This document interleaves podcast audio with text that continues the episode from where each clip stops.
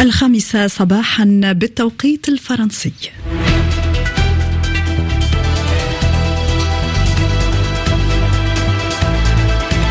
نشرة أخبار جديدة هي الثانية في صباح مونتي كارلو الدولية أعدها ويقدمها نبيل شوفان. صباح الخير نبيل. صباح النور نجوى صباح الخير لكم مستمعينا والبداية بالعناوين. رغم الحديث عن تفاهمات في مفاوضات مستمرة بشأن هدنة محتملة في غزة نتنياهو يؤكد أنها لن تحول دون الهجوم على رفح وإخلائها وفق خطة قدمها الجيش الإسرائيلي. أمير قطر يزور باريس هذا الأسبوع لإجراء محادثات بشأن غزة والأونروا تحذر لا يزال من الممكن تجنب المجاعة. مع دخول الغزو الروسي عامه الثالث باريس تحتضن اجتماعا لدعم أوكرانيا وزيلينسكي يشدد على أن النصر يتوقف على دعم الحلفاء. وزير الخارجية الفرنسي ستيفان سيجورني في المغرب يلتقي نظيره ناصر بوريطة في خطوة قوية لفتح فصل جديد بالعلاقات بين البلدين. مونتي كارلو الدولية نشرة الأخبار. أهلا بكم مستمعين أعتبر رئيس الوزراء الإسرائيلي بنيامين نتنياهو أن العملية العسكرية التي أمر بالتجهيز لها في رفح سوف تحدث وأن إبرام اتفاق هدنة مع حماس لن يؤدي إلا إلى تأخير هذه العملية. فيما قال الجيش الإسرائيلي إنه قدم خطة لرئيس الوزراء من أجل إجلاء المدنيين من مناطق القتال.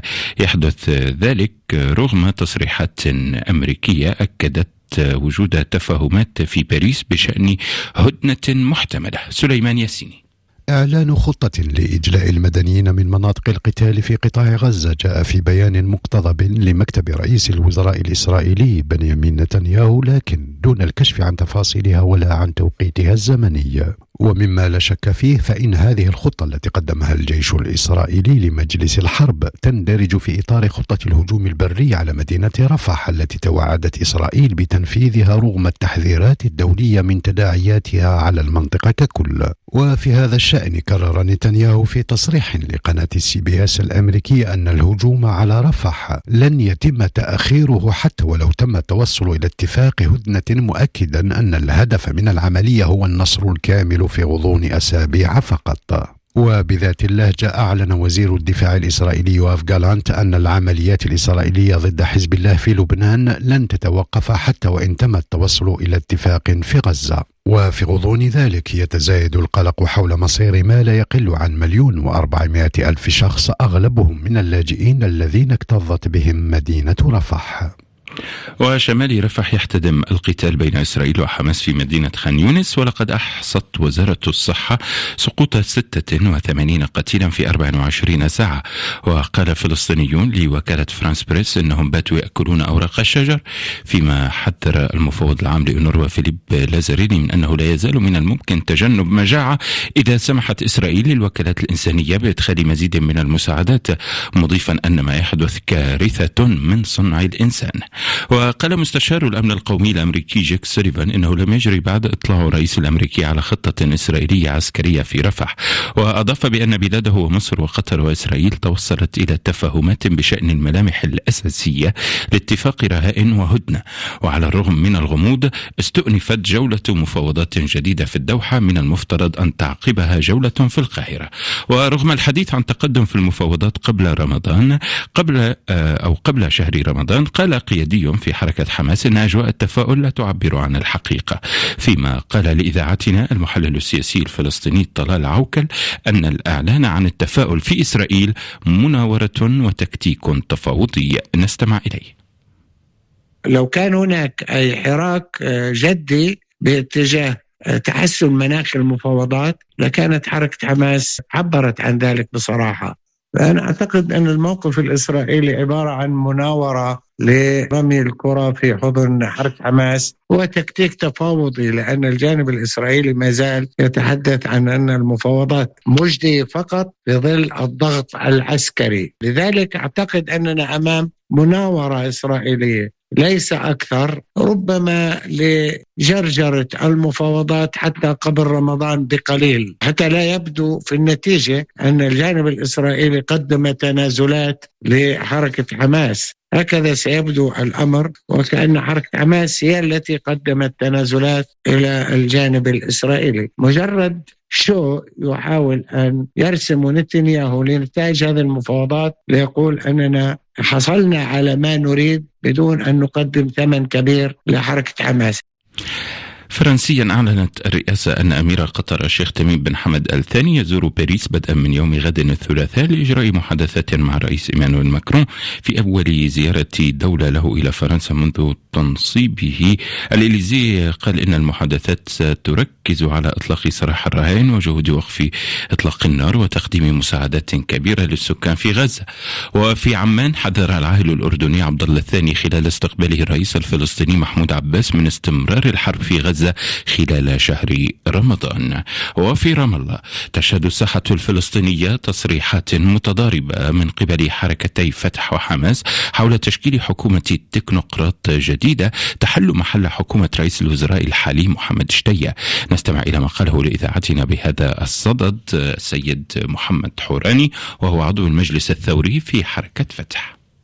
تناقض ناتج عن استمرار تفكير حماس بأن تجد أي طريقة أخرى لحكم قطاع غزة. وإذا كان في هناك نية لإنشاء حكومة الجهة الوحيدة القادرة وبشكل قانوني إنشاء حكومة جديدة هي منظمة التحرير والسلطة الفلسطينية. لذلك المطلوب فلسطينيا حوار يضم كل الأطراف بما في حماس لتشكيل حكومة وفاق وطني. والجهة التي تعلنها تكون هي الجهة الرسمية التي لو أعلنت هذه الحكومة تكون حكومتها مقبولة من قبل الإقليم جامعة الدول العربية والمجتمع الدولي ولتكون قادرة في نفس الوقت على أداء مهامها المتعلقة بمد يد الغوث لقطاع غزة والسير في مسار سياسي يتناول حقوق الشعب الفلسطيني الأساسية مثل حق تقرير المصير وإقامة دولة لذلك الذي أعلنه السيد أسامة حمدان عن حكومة لا صلة له بالواقع. ولو أعلنت هذه الحكومة لا أعتقد أن هناك طرفا لا عربيا ولا دوليا ولا إقليميا سيتعامل معها.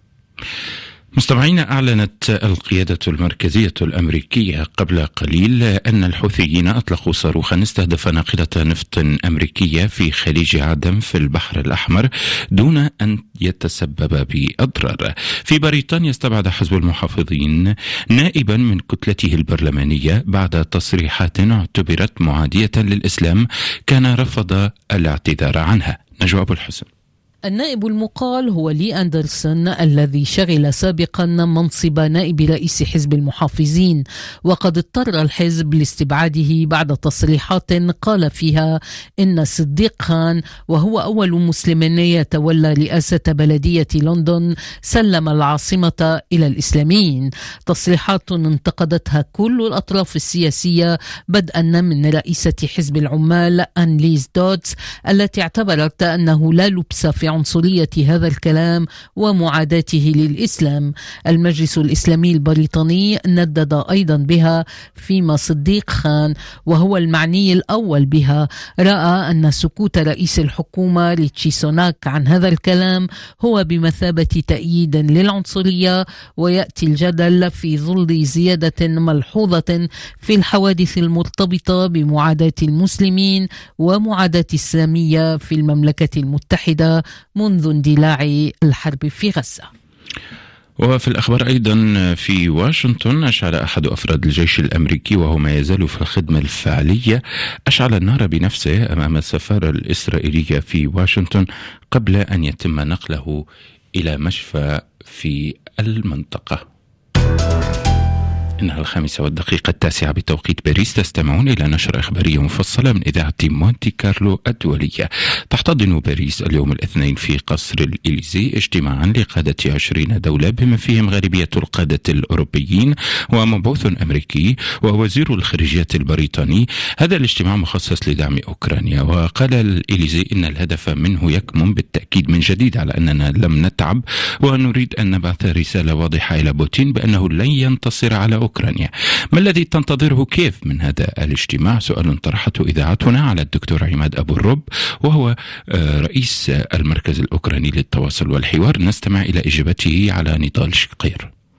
كما نعلم أن أوكرانيا تهتم بجهود حلفائها بما فيها الدور المحوري لفرنسا ولذلك تتوقع عندما تكون أي لقاءات ثنائية وزيارات دبلوماسية أو مؤتمرات تعقد. كل هذا تأمل منه أوكرانيا بداية أن تحفز الدول في أوروبا لاستمرارية دعم أوكرانيا وأيضا زيادة هذا الدعم وإيصاله في الوقت المناسب. إضافة إلى الدعم الإنساني والدعم أيضا الاقتصادي. كل هذه الأمور تأملها أوكرانيا ولا ننسى نقطة استراتيجية أساسية هي أن تجعل هذه الدول تتفق على حزم عقوبات جديدة على روسيا للحيلولة دون تأهيل روسيا للمضي قدما في الاعتداءات أو العملية العسكرية والحرب العدوانية على الأراضي الأوكرانية، اذا أوكرانيا دائما ترى في الموقف الفرنسي موقف شريك وصديق ومؤازر بما تحظى به فرنسا كذلك من دور أساسي ومركزي في الاتحاد الأوروبي وفي الناتو.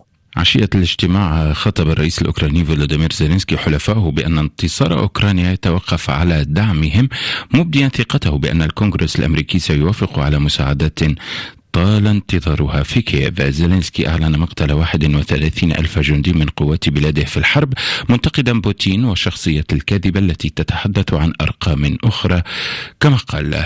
وروسيا قالت إن قواتها اتخذت مواقع أفضل قرب أفديفكا ودونيتسك بعدما أمر الرئيس بوتين جيشه بالتوغل أكثر داخل أوكرانيا فيما دعا أمس البابا فرانسيس بابا الفاتيكان إلى التوصل إلى سلام عادل ودائم. في البرتغال بدأت حملة انتخابات تشريعية قبل اقتراع مقرر في العاشر من آذار مارس وسط الترجيحات بأن تحقق الأحزاب الشعبوية تقدما إثر فضيحة استغلال نفوذ أسقطت ثماني سنوات من الحكومة الاشتراكية. لميس زين الدين.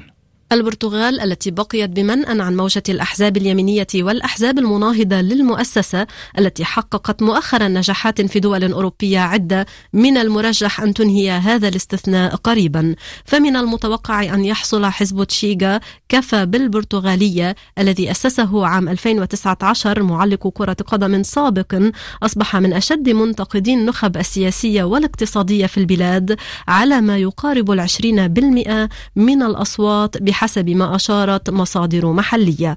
المصادر نفسها اعتبرت أن الاستقالة المفاجئة لرئيس الوزراء الاشتراكي أنطونيو كوستا الذي لن يترشح لإعادة انتخابه جاءت لمصلحة الحزب مشيرة إلى أن موضوع الفساد في هذه الظروف الأوروبية يعطي الأفضلية لليمين المتطرف.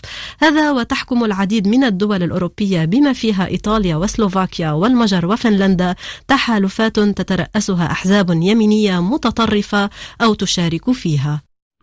يزور وزير الخارجية الفرنسي ستيفان سيجورني العاصمة المغربية ويلتقي في الرباط بنظيره المغربي ناصر بوريطة في أول زيارة رسمية يقوم بها إلى المملكة منذ تعيينه على رأس الدبلوماسية الفرنسية في زيارة تشكل وفق دبلوماسيين خطوة قوية لفتح فصل جديد في العلاقات. مراسلنا في الرباط جلال المخفي.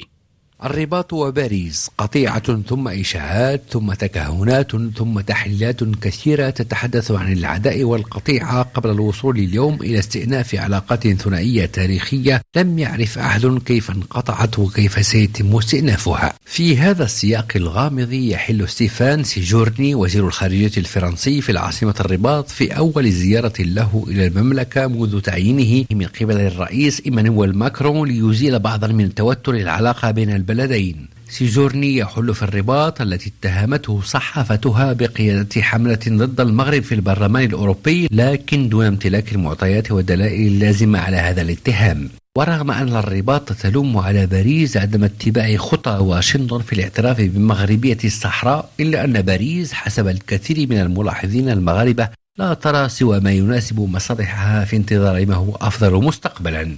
جلال المخفي الرباط مونتي كارلو الدولية أعلنت المجموعة الاقتصادية لدول غرب إفريقيا إيكواس رفع العقوبات الاقتصادية المفروضة على غينيا وبعض العقوبات عن مالي بعد رفعها جزءا كبير من العقوبات عن النيجر لكنها لم ترفع أي عقوبات مفروضة على بوركينا فاسو. في بوركينا فاسو أدى هجوم استهدف كنيسة كاثوليكية في قرية شمال البلاد أمس إلى مقتل 15 شخصا على الأقل.